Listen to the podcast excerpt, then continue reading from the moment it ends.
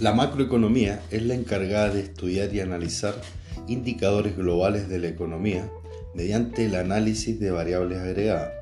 Algunas de ellas son, como ejemplo, monto total de bienes y servicios producidos, el total de los ingresos, nivel de empleo, recursos productivos, balanzas de pago, tipo de cambio y comportamiento de los precios.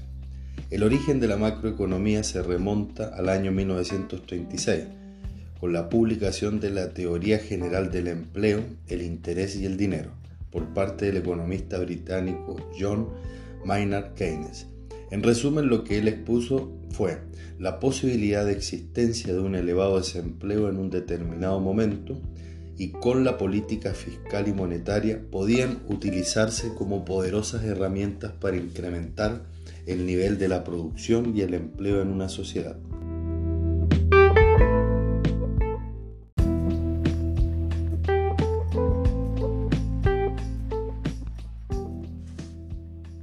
Chile se encuentra en un proceso histórico, enfrentando preguntas centrales sobre gobernanza, su contrato social y modelo económico.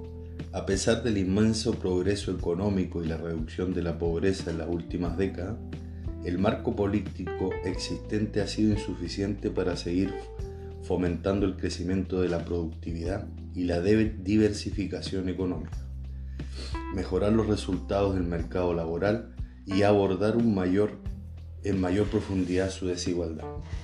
Las protestas del 2019 y 2020 expusieron la vulnerabilidad del sistema socioeconómico, con manifestantes que demostraban un cambio en la dirección política y social del país.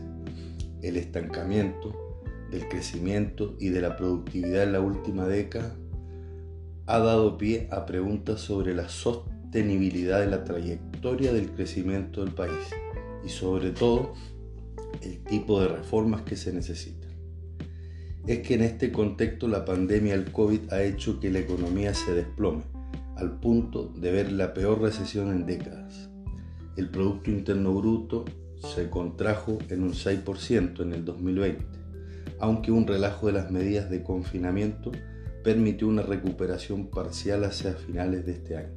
Se perdieron más de un millón de puestos de empleo, lo que afectó mayoritariamente a las mujeres y a los trabajadores del comercio, la agricultura, gastronomía y hotelería debilitando aún más la frágil clase media. En conjunto con la contracción económica, el déficit fiscal aumentó en un 7,5% del Producto Interno Bruto en el 2020, el más grande de las últimas tres décadas.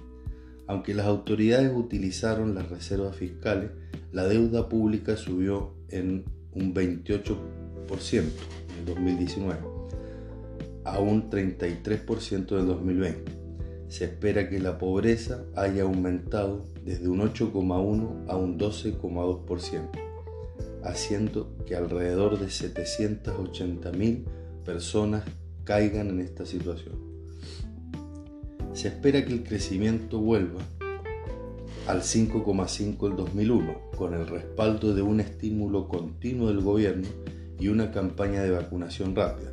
Chile es el cuarto país del mundo y el primero de la región en tasas de vacunación per cápita. Al 26 de marzo del 2021, en Chile se había vacunado a más del 30% de la población. Se espera que al 30 de junio de este año se haya podido vacunar el 80%, esto es cercano a los 19 millones de habitantes.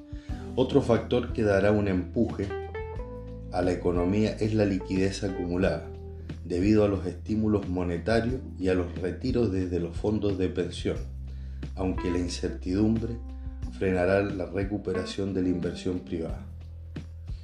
A pesar de todo esto, es poco probable que Chile llegue a niveles anteriores a la pandemia hasta el 2022.